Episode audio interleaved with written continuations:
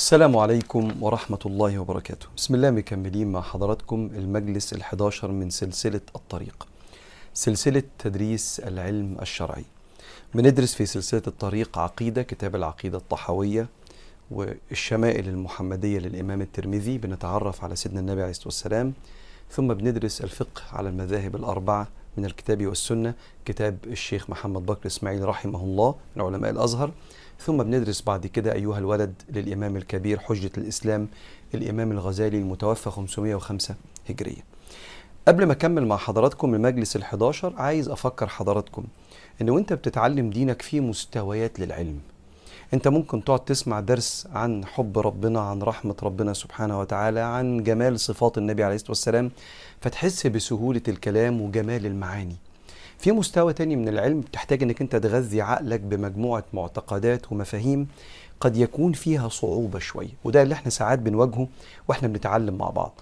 إنك أنت دايما علشان تنمو لازم تفتح مجالات جديدة للمعرفة وللمعلومات. وفي معلومات علمية أنت بتسمعها ومش عارف هتستدعيها إمتى. عشان كده العلماء عندهم كلمة جميلة قوي يقول لك تعلم العلم فإنك لا تدري متى تحتاج إليه. انت ممكن تتحط في موقف الموقف ده تحتاج تستدعي فيه عقيدة عن ربنا. ممكن تسمع نقاش ما بين اتنين بيتخانقوا أو مختلفين أو كل واحد فيهم بيقول على التاني كلام سلبي. فأنت تبقى فاهم فين دينك من الاتنين اللي مختلفين دول لما تتعلم. دايما العلم نور وبيخليك مستبصر بصير. شايف الطريق اللي ورا النبي عليه الصلاة والسلام.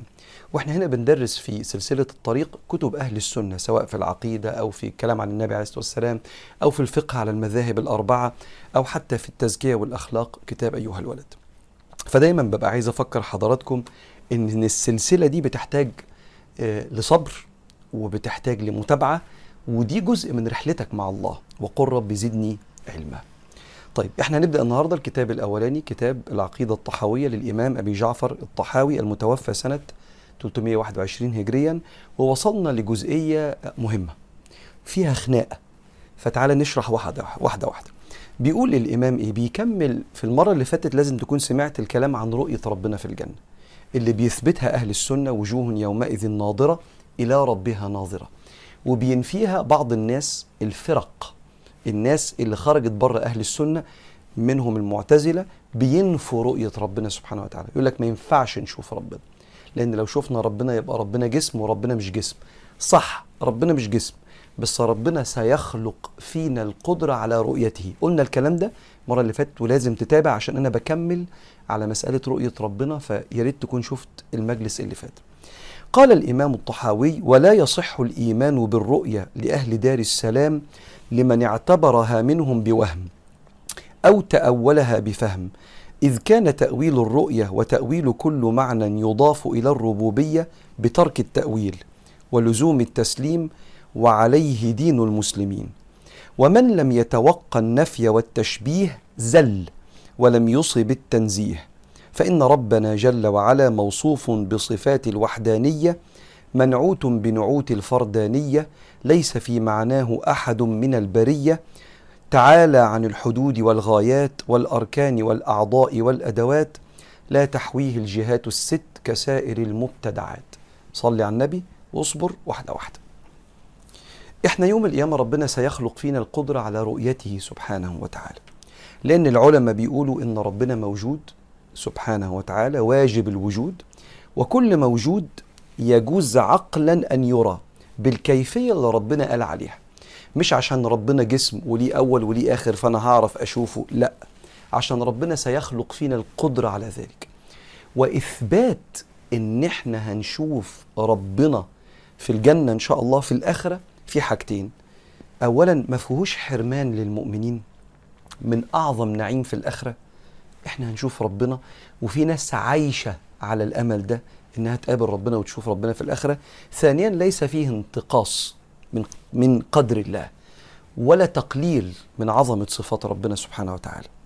لأن لو في صفة من صفات ربنا ربنا ذكرها في القرآن. أوهمت عندنا تشبيه إنه شبه المخلوقات أو أوهمت نقص في صفات الله الصفات اللي فيها شيء غريب بيلجأ العلماء معاها لحاجة اسمها التأويل والتأويل تأويل الصفات ده وافتح لي قلبك قوي دلوقتي تأويل الصفات ده منهج أهل السنة في فهم الصفات اللي ممكن تشتبه على البني آدم يعني إيه؟ أولا يعني إيه تأويل؟ ربنا مثلا بيقول في القرآن إن الذين يبايعونك الناس لما كانت تيجي تبايع النبي تسلم على النبي النبي بشر يوحى إليه وإحنا كمان بني آدمين فإحنا حطينا إيدينا في إيد النبي إن الذين يبايعونك إنما يبايعون الله. يد الله فوق أيديهم. يد الله. يعني وإحنا بنبايع النبي كده اللي جاي ده اللي أنا هعمله ده كله غلط. إحنا بنبايع النبي كده ربنا بيحط إيديه فوق إيدينا كده زي ما إحنا بنحط كده أنا معاكم؟ قال لك لا. الله سبحانه وتعالى لما يقول يد الله فوق ايديهم مش معناها إنك تشبه إيد ربنا بإيد المخلوقين. وتقوم عامل كده وتكيفها وتشبهها كل دي أخطاء في العقيدة. أمال إيه يا جماعة؟ ما تشرحوا لنا قال لك آه ما دام اللفظ ده يد الله فوق أيدي يد الله مع الجماعة ما دام اللفظ ده أوهم شيء من التشبيه مع البشر محتاجين نأول الصفة دي. التأويل هو صرف الكلام عن معناه الظاهر إذا أوهم تشبيها أو نقصا في الإله. فأنا النهارده لما أقول مثلا إن الذين يبايعونك إنما يبايعون الله يد الله فوق أيديهم بعمل أربع حاجات. بثبت صفة اليد مش بنفيها اليد يبقى يد. ثم بنفي أنها جارحة. جارحة يعني عضو. ربنا محتاج له عشان يمسك الحاجات و... بنفي أنها جارحة. لأن أنا النهارده وأنا إيدي عايز أشرب كوباية مية. مفتقر محتاج لإيدي تجيب كوباية المية. فأنا لو ما عنديش إيد مش هعرف أجيب كوباية الميه الله لا يحتاج إلى شيء. فلما ربنا يقول يد الله مش معناها إنها جارحة ربنا مفتقر ومحتاجها. يبقى بثبت صفة اليد بنفي أنها جارحة ربنا محتاجها وبعمل حاجتين. إما بفوض فبقول يد الله خلاص هذا المعنى كما يريده الله. وده جزء من أهل السنة بيقول كده. وجزء تاني من أهل السنة يقول لك لا أول يد الله معناها عون الله مع إثبات أن مع إثبات صفة اليد ونفي أنها جارحة يحتاج إليها. فوض أو أول. إثبات صفة اليد نفي أنها جارحة يحتاج إليها. أفوض أمرها معناها يعني زي ما ربنا يريد. يد الله يبقى خلاص معنى ربنا عارفه أنا مش عارفه أو أولها يعني عون الله. يد الله فوق أيديهم عون الله معه. نفس الكلام مثلا فين؟ ينزل ربنا إلى السماء الدنيا حين يكون الثلث الأخير من الليل. ينادي على الناس هل من تائب فأتوب عليه. أنا في الدور الأولاني عايز أنزل. فقمت سايب الكرسي كرسي هنا أكبر مني فأنا قاعد فيه فأنا جسم. قمت سايب الكرسي واتحركت بجسمي ونزلت. ربنا مش كده. ربنا مش في مكان وبيحويه مكان وهو جسم بينتقل فالعرش بيفضى من ربنا. أمال يعني إيه ينزل؟ نثبت صفة النزول. احفظها ننفي أن يكون نزول زي نزول البشر. نفوض الأمر لربنا في المعنى. نزول يليق بالله أو نؤول نقول نزول رحمته سبحانه وتعالى. نفس الكلام مثلا في يا ابن آدم مرضت فلم تعدني. قال كيف أعودك وأنت رب العالمين؟ قال مرض عبدي فلان. أما علمت أنك لو عدته لوجدتني عنده؟ وجدتني يعني إحنا بنزور صاحبنا المريض فمحمد قاعد وأحمد قاعد ووالدته قاعدة وربنا قاعد. ربنا هيبقى جوه الأوضة في المستشفى. قال له لا. لو قلت إن ربنا جوه مكان ده اسمه الحلول. إن ربنا بيحل في الأشياء. ودي من أكبر بدع العقيدة. أمال يعني إيه ربنا عند المريض؟ فقال لك نثبت صفة ربنا ننفي أن العندية دي إن هو عند المريض زي عندية البشر. فأنا جيت دخلت من باب الأوضة وقعدت فالأوضة أكبر مني. ننفي أن يكون مثل البشر. نفوض عنده بمعنى يراه الله. نفوض الأمر ربنا. أو نؤول عنده برحمتي وكرمي وشفائي ومعيتي. ففاهم الموضوع ده؟ يبقى ده اسمه التأويل. وبالمناسبة عشان أنا دايما بحب وإحنا ماشيين مع بعض كده ما نغرقش في الخناقات. هتلاقي خناقة في موضوع التأويل ده بين المتحدثين أو بين المتكلمين في الدعوة. أهل السنة ما عندهمش أي مشاكل في مسألة التأويل ده خالص. هم فاهمين أي وصف كده يحسسك بالتشبيه إن ربنا شبه البشر يأولوه على طول. علشان كده في متن جوهرة التوحيد للإمام اللقاني وده متن في العقيدة بيدرسه الطلبة في الأزهر. لما المشايخ كانت بتشرحه لنا الإمام اللقاني بيقول وكل نص أوهم التشبيه فأوله أو فوض ورم تنزيها يعني لو أي نص أنت مثلا ربنا بيقول في القرآن لسيدنا موسى آه وألقيت عليك محبة مني ولتصنع على عيني. يعني بيصنع شوف شوف أوهم التشبيه إزاي. يعني بيتصنع على عين رب لما ربنا يقول واصبر لحكم ربك فإنك بأعيننا. يعني أنا النهارده لما تقول لي ابني عنده مشكلة ممكن تحلها له أقول لك ابنك في عيني في عيني يعني أحطه جوه عيني. قال له لأ اصرف ظاهر المعنى. ربنا قال بأعيننا نثبت صفة العين ربنا أثبتها. ننفي أن تكون جارحة ربنا محتاج لها عشان يشوف. ثم نفوض الأمر إلى الله كما يريد الله عين عين كما يريد الله. إحنا مش عارفين معناها. كما يريد الله سبحانه وتعالى. بنفوض الأمر. أو نؤول. فإنك بأعيننا برعايتنا بعنايتنا. لغة العرب تستحمل كده وإحنا بنتكلم كده مع بعض. فدي مسألة التأويل اللي بعض الناس بتتخانق عليها وأهل السنة بيأولوا بمنتهى البساطة خالص. فقال لك إيه هنا بقى؟ قال لك مسألة رؤية ربنا لا تحتاج للتأويل. ليه؟ لأن ما فيهاش تشبيه بين ربنا وبين البشر. إحنا بنحتاج للتأويل لما نتوهم في الصفة إنها زي صفة البشر. أما رؤية الله في الآخرة ففي شيء ربنا هيغيره فينا مش هو اللي هيتغير هو لا يتغير. يغيره فينا فنستطيع أن نرى الله. فنرجع بقى للنص. فبيقول له ولا يصح الإيمان بالرؤية لأهل دار السلام؟ يعني إحنا أهل الجنة هنشوف ربنا. ما ينفعش تفسر رؤية ربنا بأوهام وتفسيرات غير إن إحنا هنشوف ربنا. ولا يصح الإيمان بالرؤيا لأهل دار السلام لمن اعتبرها منهم بوهم. كأننا هنتوهم كده رحمته. هنتو... هنتخيل كده كرمه. لا إحنا هنشوف ربنا بإذن الله. أو تأولها بفهم. أنا فهمت إن إحنا هنشوف ربنا يعني هنشوف كرمه. لا هنشوف ربنا سبحانه وتعالى. إذ كان تأويل الرؤيا وتأويل كل معنى يضاف إلى الربوبية بترك التأويل ولزوم التسليم وعليه دين المسلمين. وبعدين قايل له إيه؟ ولكن خد بالك ومن لم يتوقع النفي والتشبيه زل ولم يصب التنزيه. وهنقف هنا. بيقول إيه؟ لما تشوف صفة تشبه صفات البشر ابعد عن حاجتين. ابعد إنك تنفي الصفة. فتقول مثلا إن الذين يبايعون الله إن الذين يبايعونك إنما يبايعون الله. يد الله تقول أقسم بالله ربنا ما عنده إيد. لا استنى. أنت ما تنفيش الصفة اثبت اليد. لكن تنفي إنها شبه البشر كأنها جارحة. فأنت بتتوقع بتبعد عن النفي وبتبعد عن التشبيه. لا تنفي الصفة إثبت العين. إن ربنا قال ولتصنع على عيني. إثبت النزول ينزل ربنا. تثبت إن ربنا عنده زي ما هو قال يد الله فوق أيديهم. نثبت لا ننفي. لكن لا نشبه كأنها إيد زي إيد البشر وعين زي عين البشر ونزول زي نزول البشر. ومن لم يتوقع اللي مش هيحمي نفسه. من النفي والتشبيه زل ولم يصب التنزيه. نقف هنا. اشكركم على الصبر على المعاني اللي انت ممكن تتصور ما تحتاج لهاش بس انت هتحتاج لها. وهتسمع خناقة وانت في رحلتك العلمية كده عن مسألة التأويل دي. شرحتها لك كما شرحها أهل السنة وزي ما مشايخنا في الأزهر علمونا وربنا سبحانه وتعالى يتقبل من الجميع ونكمل عقيدة المرة الجاية.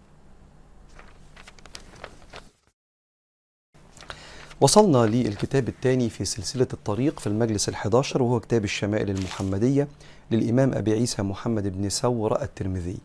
متوفى 279 هجريا واتفقنا أن الشمائل هي الصفات الخلقية خلقة ربنا الشريفة لسيدنا النبي عليه الصلاة والسلام والخلقية أفعال النبي وأخلاقه. بندرس الكتاب ده مع بعض عشان نتعرف ونتعلق بسيدنا محمد عليه الصلاة والسلام. وكل اتباع أصله الحب وأصله عظم قدر النبي في قلبك عليه الصلاة والسلام. وده بيجي الأول من الشمائل ثم بعد كده السيرة. وصلنا مع الإمام الترمذي لباب ما جاء في قدح رسول الله صلى الله عليه وسلم. القدح زي الكوباية الكبيرة زي الكوز كده اللي بيتشرب فيه السوائل. قال عن ثابت ثابت بن أسلم البناني ده تلميذ سيدنا أنس بن مالك. سيدنا أنس خادم النبي قعد معاه عشر سنين في المدينة. قال أخرج إلينا أنس بن مالك قدحا خشبيا غليظا مضببا. بحديد. فقال يا ثابت هذا قدح رسول الله صلى الله عليه وسلم. وهم قاعدين كده أم سيدنا أنس مطلع كوباية خشب بس حواليها حتة حديدة كده لفة الكوباية. ليه؟ عشان الخشب لو اتكسر الحديد ماسكه.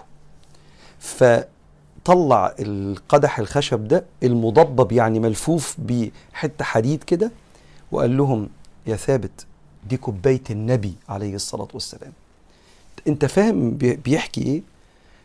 لولا ان ده النبي كانت الكوباية مبقاش ليها قيمة. يعني تخيل إحنا قاعدين كده مرة واحد وإحنا قاعدين طلع لنا كوباية. أيوه وبعدين؟ لا. ده كوباية النبي. يعني في يوم من الأيام الكوباية دي النبي بإيديه مسكها. الحب كده بالمناسبة. والناس بتحتفظ دلوقتي مع فارق كل. أي النبي عليه الصلاة والسلام في حتة والكون في حتة. نحتفظ بكتب عليها امضاءات حبايبنا تيشيرتات اللعيبة عليها امضاءات حاجات غالية عشان بحبه. فما بالك بكوباية النبي في وسطنا كده؟ بصوا يا جماعة أدي النبي كان بيشرب لنا صلى الله عليه وسلم. وقال أيضا عن ثابت عن أنس لقد سيدنا أنس بيقول لهم بقى لقد سقيت أو سقيت رسول الله صلى الله عليه وسلم بهذا القدح الشراب كله الماء والنبيذ والعسل واللبن. سيدنا النبي عليه الصلاة والسلام كان عنده كوباية بيشرب فيها كل حاجة. هي كوباية المية بنغسلها حط فيها النبيذ. استنى هقول لك يعني إيه نبيذ دلوقتي. هي اللي بنغسلها نحط فيها العسل. كوباية عنده كوباية عليه الصلاة والسلام. مبدئيا كده إحنا اتعلمنا إن إحنا بنقرأ العلم على العلماء مش بنقرأ من الكتب. كان يقولوا لا تأخذ العلم من صحفي ولا القرآن من مصحفي. يعني إيه؟ يعني أنا ما ينفعش أقرأ الكتاب كده وأطلع أعلم الناس. أنا لازم أكون قرأت الكتاب ده على الشيخ. ليه؟ عشان وأنا بقرأ النبي كان بيشرب نبيذ فأنا مش متعلم بقى بقرأ لوحدي. فلما أقرأ لوحدي أفهم بعقلي مش بقرأ على الشيخ. فالنبيذ هو إيه النبيذ ده يا أولاد؟ ده النبيت خمرة يعني؟ حاشاه صلى الله عليه وسلم. إيه النبيذ ده؟ فيجي الشيخ يشرح لنا. النبيذ ده واحد اتنين تلاتة. ينبذ يعني يرمي. زمان العرب زي دلوقتي إحنا كنا بنعمل بنعمل الخشاف. بيجيب المية يحط فيها الزبيب يحط فيها البلح يسيبها شوية صغيرين. فلما يسيبها شوية صغيرين المية تتسكر ويشرب المية المسكرة بتاعت البلح دي اللي نبذ نبذ يعني ألقى. فلما نبذ البلح سمي نبيذا. فهو النبيذ ده من النبذ ده مش النبيت بتاعنا دلوقتي اللي هو الخمر. فانا لو بقرأ لوحدي أو انت بتقرأ لوحدك ممكن تقع في غلطات كتيرة جدا. عشان كده إحنا بندرس العلم مع العلماء مش بندرس العلم من الكتب. فدي مهمة جدا. فكان بيشرب الماء والنبيذ والعسل واللبن في الكوباية الحلوة دي. قال باب ما جاء في صفة فاكهة رسول الله صلى الله عليه وسلم. قال عن عبد الله بن جعفر قال كان النبي صلى الله عليه وسلم يأكل القثاء بالرطب. قثاء حاجة زي الخيار الكبير كده زي القتة. طب بتحب تحط طبق طبق حضرتك يا سيدنا رسول الله الميكس اللي فيه إيه؟ بتغمس إيه بإيه؟ كان بياكل الخيار أو القتة دي ومعاه شوية بلح. أكلة النبي كده عليه الصلاة والسلام. ده اللي كان موجود. والموجود رضا ما دام ده اختيار ربنا سبحانه وتعالى. وبالمناسبة لو مرة جمعت البلح مع الخيار ولا مع القتة افتكر إنك أنت بتطبق سنة النبي عليه الصلاة والسلام. وعن عائشة رضي الله عنها أن النبي صلى الله عليه وسلم كان يأكل البطيخ بالرطب. برضو كان ساعات يبقى في بطيخ وفي جنبه كده إيه رطب بلح كده طري وجميل فكان يأكلهم مع بعض صلى الله عليه وآله وسلم. وقال عن أبي هريرة رضي الله عنه كان الناس إذا رأوا أول الثمر جاءوا به إلى رسول الله صلى الله عليه وسلم. فإذا أخذه رسول الله صلى الله عليه وسلم قال اللهم بارك لنا في ثمارنا. وبارك لنا في مدينتنا وبارك لنا في صاعنا وفي مدنا. الصاع والمد ده مكيال. يعني يا رب بارك لنا في الكيلو وبارك في النص كيلو وبارك في, في يعني كان زي مثلا في قفه كده كانوا بيوزنوا بيها. بارك في الصغير والكبير لأن الصاع ده مكيال أكبر من المد. ألفاظ ما بقيناش نستخدمها دلوقتي بقينا نستخدم لفظ الكيلو والجرام أكتر. بارك لنا في صاعنا وفي مدنا. اللهم إن إبراهيم عبدك وخليلك ونبيك وإني عبدك ونبيك وإنه دعاك لمكة وإني لأدعوك للمدينة بمثل ما دعاك به لمكة ومثله ضعف ومثله معه. قال ثم يدعو أصغر وليد يراه فيعطيه ذلك الثمر. يا جمال جمال القصة دي ويا جمال النبي. الصحابة كان عندهم شيء كده عادة. إن أول ما المحصول يطلع قبل ما يلمسوه يجيبوا منه ثمرة للنبي كده عشان يدوق. فربنا يطرح البركة في الدنيا ببركة النبي عليه الصلاة والسلام. إحنا ده اعتقادنا في سيدنا محمد عليه الصلاة والسلام. فلما كانوا يجيبوه فكان يمسك النبي الثمرة كده ويدعي يا رب بارك لينا في الثمار وبارك لنا في المدينة كلها. النبي كان من مكة يا جماعة واتولد في مكة. بس أهل المدينة أووا النبي عليه الصلاة والسلام ونصروا النبي فتسموا الأنصار. فالنبي بقى يدعي لهم وفاء بعهدهم وحقهم. ف وبارك لنا في مدنا وفي صاعنا وفي مدنا.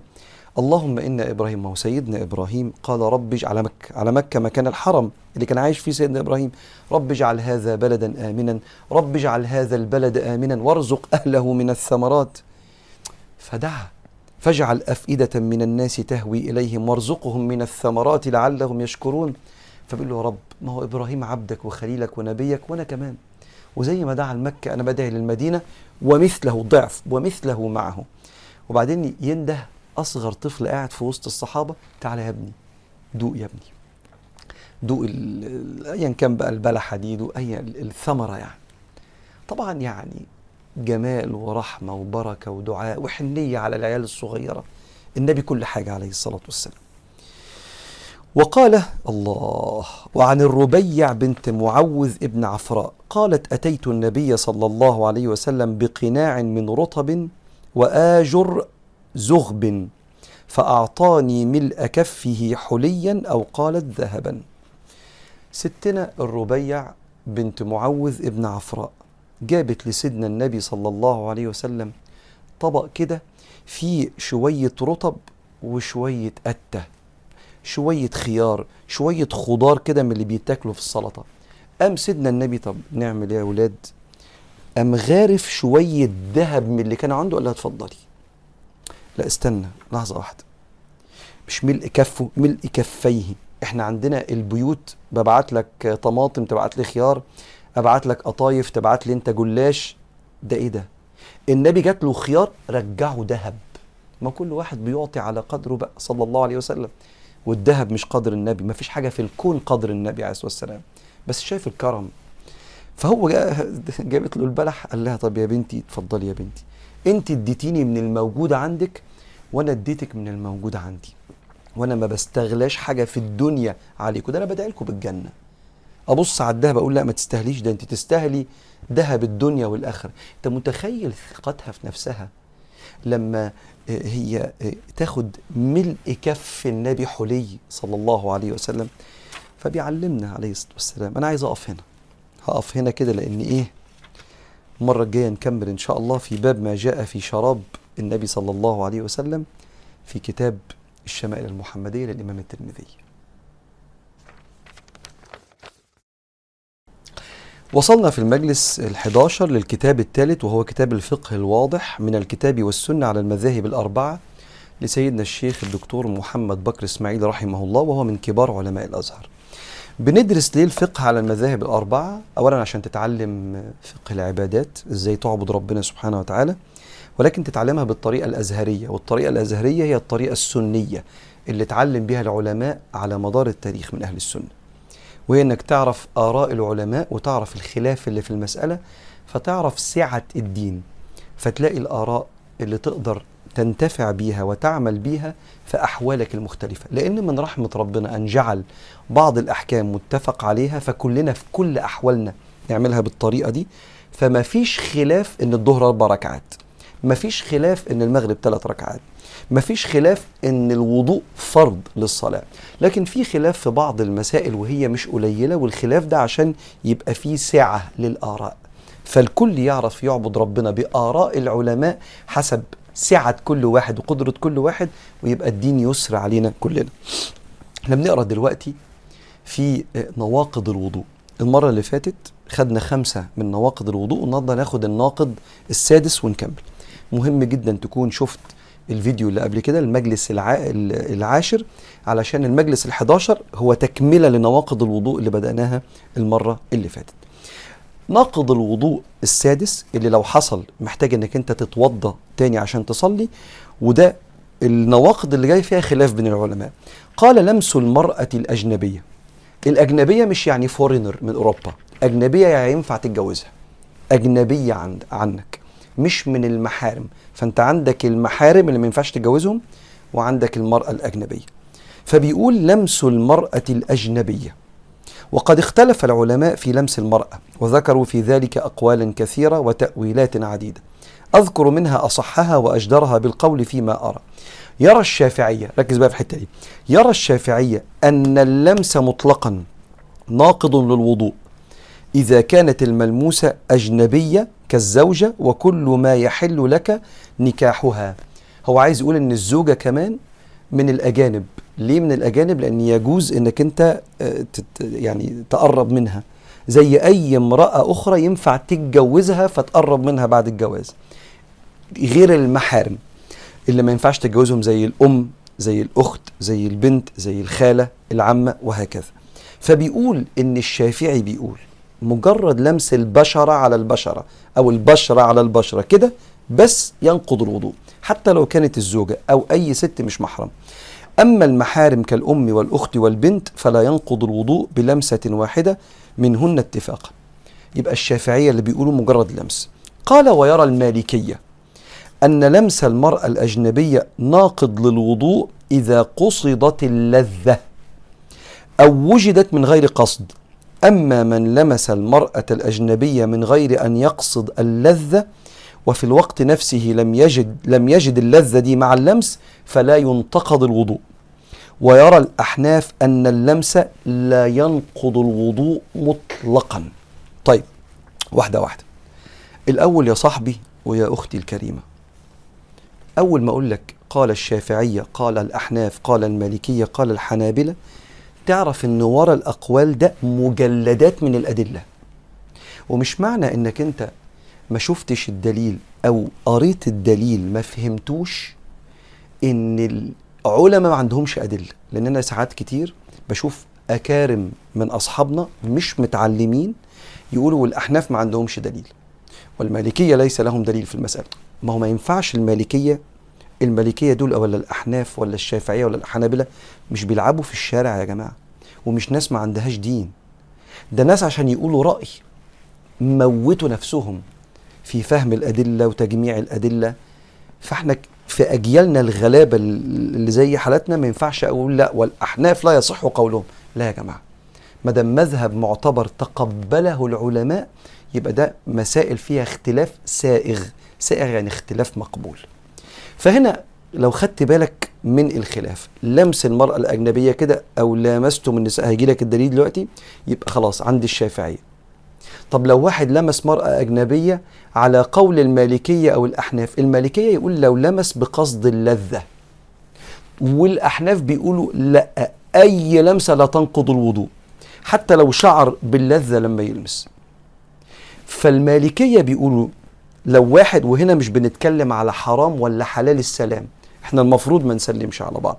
بس النهارده لو واحد سلم على بنت راجل سلم على بنت الشافعية يقولوا له انت كده وضوءك انتقد. المالكية يقولوا له هو انت سلمت بقصد اللذة أو لما مسكت ايديها حسيت بلذة؟ لا يبقى وضوءك ما انتقدش. لا ده أنا لما مسكت ايديها كنت مبسوط ان أنا ماسك ايد ست يبقى وضوءك انتقد. الاحناف يقولوا لك لا اي لمسة لا تنقض الوضوء. يبقى خدت بالك من الثلاث آراء دول؟ تمام. واستدل الشافعيه بقوله تعالى أو لامستم النساء فلم تجدوا ماء فتيمموا صعيدا طيبا ففسروا الملامسة لامستم بمعنى لمستم فسروا أو لامستم بمعنى لمستم وأما الأحناف فقد فسروا لامستم يعني جامعتم آه. وهنا أحد أسباب الخلاف أحد أسباب الخلاف. وأما الأحناف فقد فسروا الملامسة بالجماع ومعهم من السنة ما يؤيد قولهم قولهم. ومن ذلك حديث عائشة رضي الله عنها أن رسول الله صلى الله عليه وسلم قبلها وهو صائم وقال إن القبلة لا تنقض الوضوء ولا تفطر الصائم. وحديث عروة بن الزبير رضي الله عنهما أن النبي صلى الله عليه وآله رضي الله عنهما أن عائشة رضي الله عنها قالت قبل النبي قبل يعني البوسة قبل النبي صلى الله عليه وسلم بعض نسائه ثم خرج إلى الصلاة ولم يتوضأ. قال عروة قلت لها من هي من هي إلا أنت؟ حضرتك بتقولي بعض النساء. ما قلت حضرتك يا عائشة. فضحكت. عروة بن الزبير ده عائشة مين بالنسبة له؟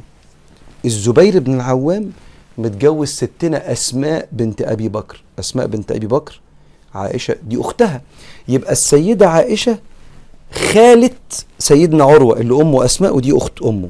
فبيقول لها يا خالتي ما حضرتك يعني هيقبل مين غير حضرتك. فبيتباسط معها بكأنها خالته. فضحكت السيدة عائشة. وعنها عن عائشة رضي الله عنها كنت أنام بين يدي النبي صلى الله عليه وسلم يعني قدامه يعني ورجلاي في قبلته فإذا سجد غمزني. فقبضت رجلي وإذا قام بسطتها. دليل الأحناف إن اللمس لا ينقض الوضوء إن السيدة عائشة بتقول ده كان بيقبلني ويروح يصلي. فبص الدليل قوي أهو.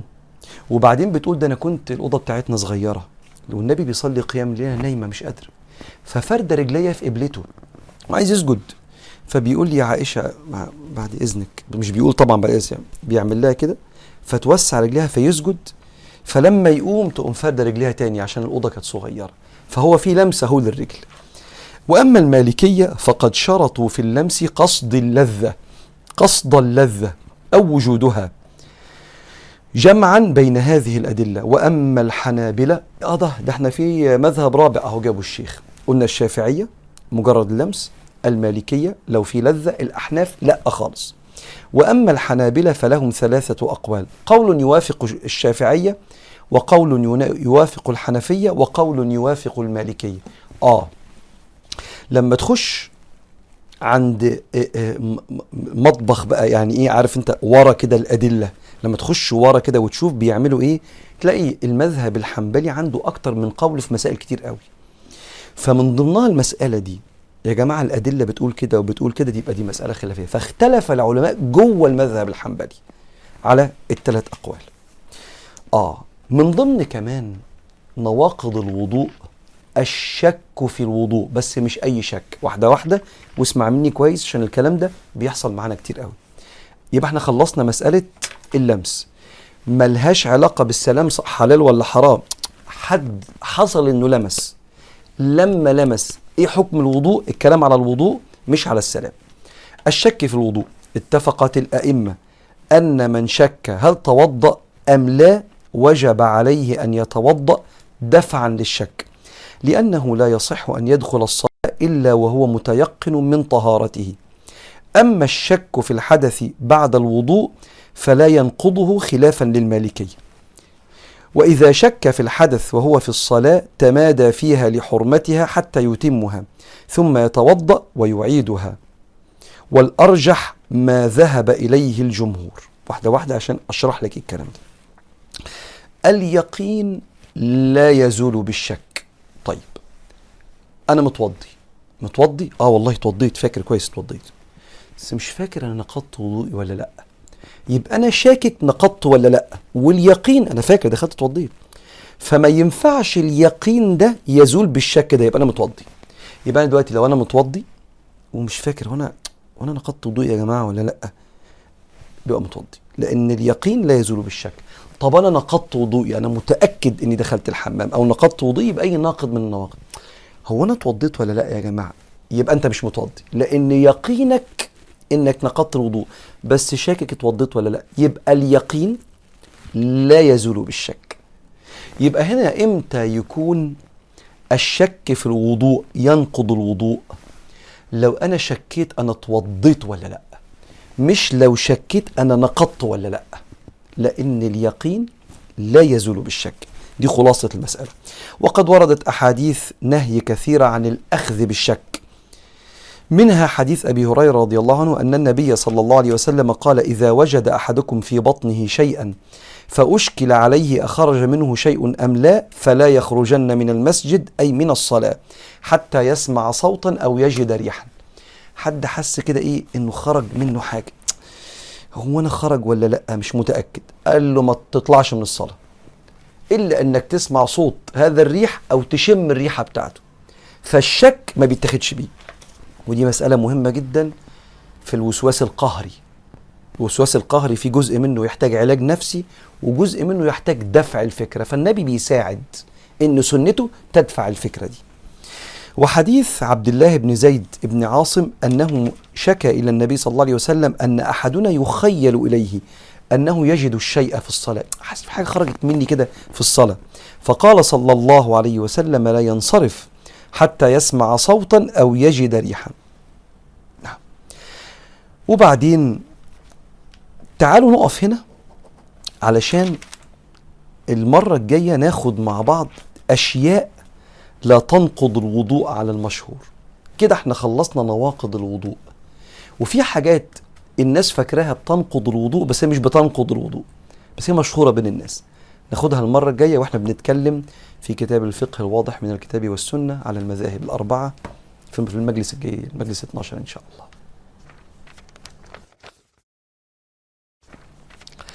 وصلنا مع بعض للكتاب الرابع في سلسلة الطريق وإحنا في المجلس الحداشر. كتاب أيها الولد للإمام الكبير محمد الغزالي حجة الإسلام المتوفى سنة 505 هجرية. قال رحمه الله ونفعنا الله بعلومه وعلومكم في الدارين آمين.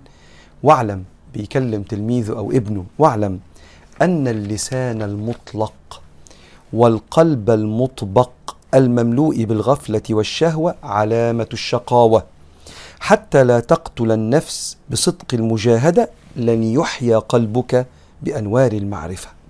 آه. بيقول له إيه هنا؟ بفكرك إن ده كتاب التزكية وترقية الأخلاق. بيقول له يا ابني أقول لك على علامة الشقاوة.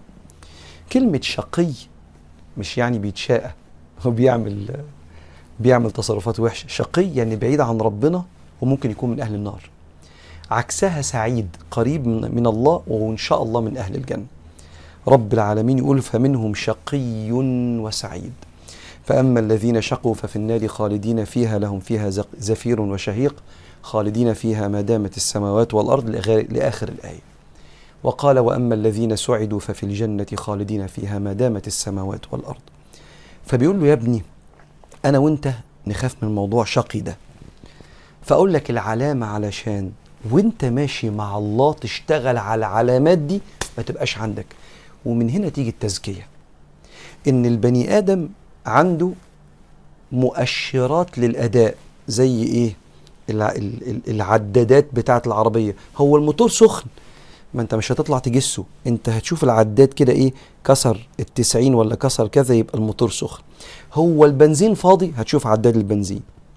المؤشرات دي قلبي سليم ولا بعيد عننا. قلبي قلب الإنسان الشقي بتبان في اللسان المطلق والقلب المطبق المملوء بالغفلة والشهوة. دي علامات الشقاوة. اللسان المطلق هو اللسان المطلوء على خلق الله. بالشتيمة البذيئة. إن الله يبغض الفاحش البذيء. بالغيبة والنميمة من الكبائر. ذكر الناس في ظهرهم بحاجات ما يحبوهاش. أو نقل الكلام بغرض الوقيعة بإفشاء الأسرار بشهادة الزور بالكلام الجارح اللي يوجع المؤمن هين لين سهل. وإن من أشر الناس منزلة عند الله يوم القيامة من اتقاه الناس لفحشه لسانه سليط ابعد عنه يا عم مش عايز أتكلم معاه. عشان بيبهدلني وبيمسح بيا الأرض وبيخلي رقبتي قد السمسمة. إيه ده إيه ده؟ بيقول له يا ابني علم إيه اللي ينفع؟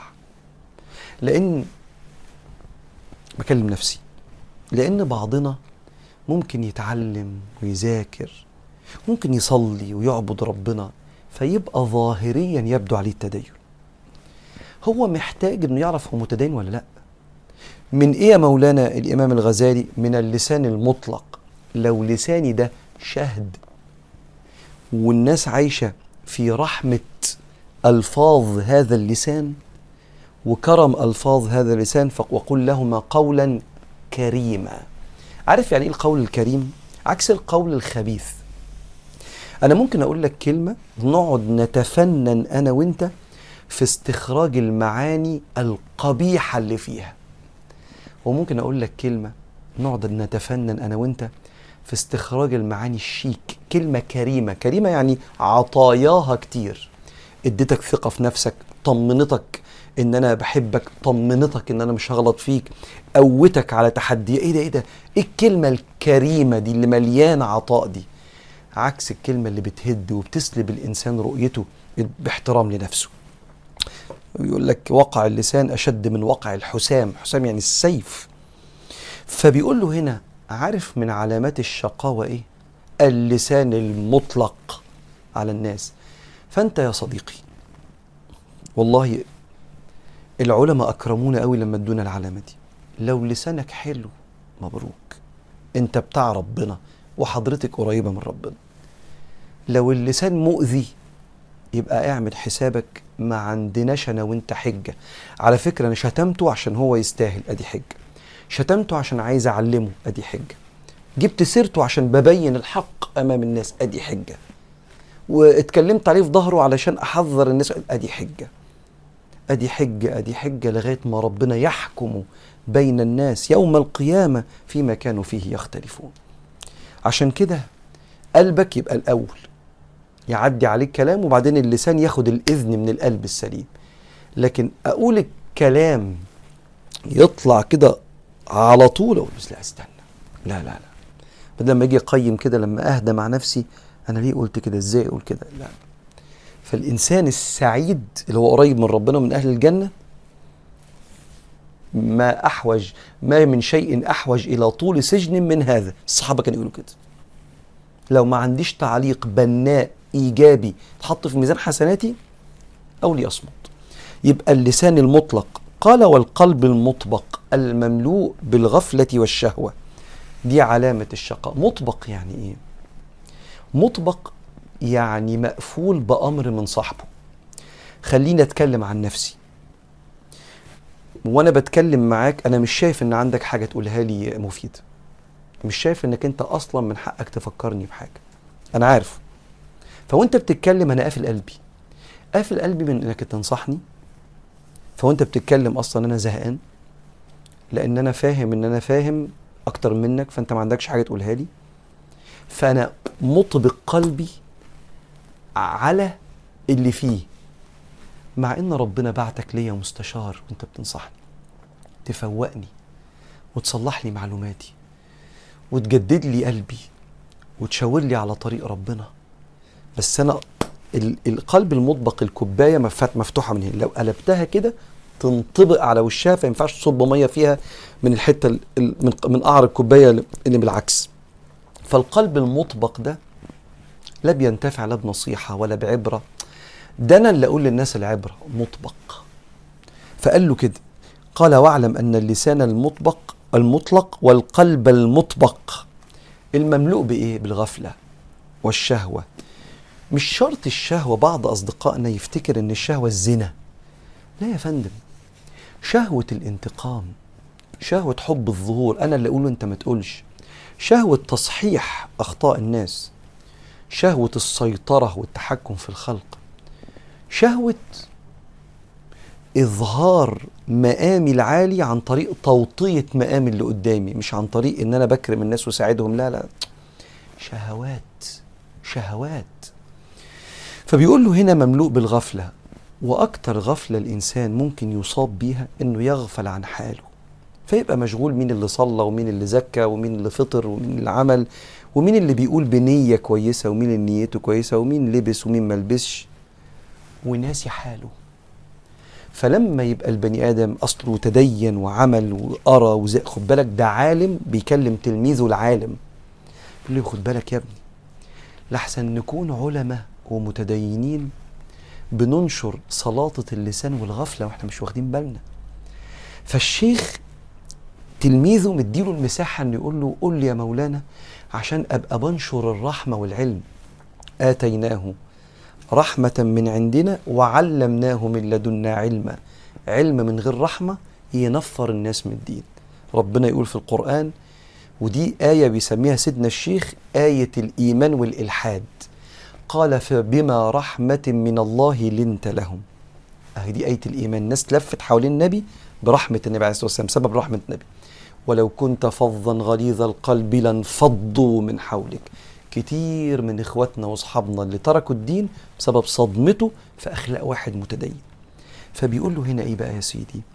بيقول له خد بالك قوي ركز مع نفسك قوي في ألفاظك واستماع وافتتاح قلبك لكل الكون يبقى أستاذك.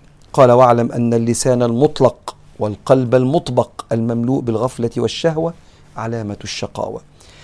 حتى يعني يبني لغاية حتى لا تقتل النفس بصدق المجاهده جاهد نفسك في لسانك وقلبك. امسك لسانك إلا من الخير لو سمحت.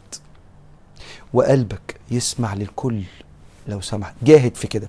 لو ما جاهدتش نفسك حتى لا تقتل النفس بصدق المجاهدة لن يحيا قلبك بأنوار المعرفة.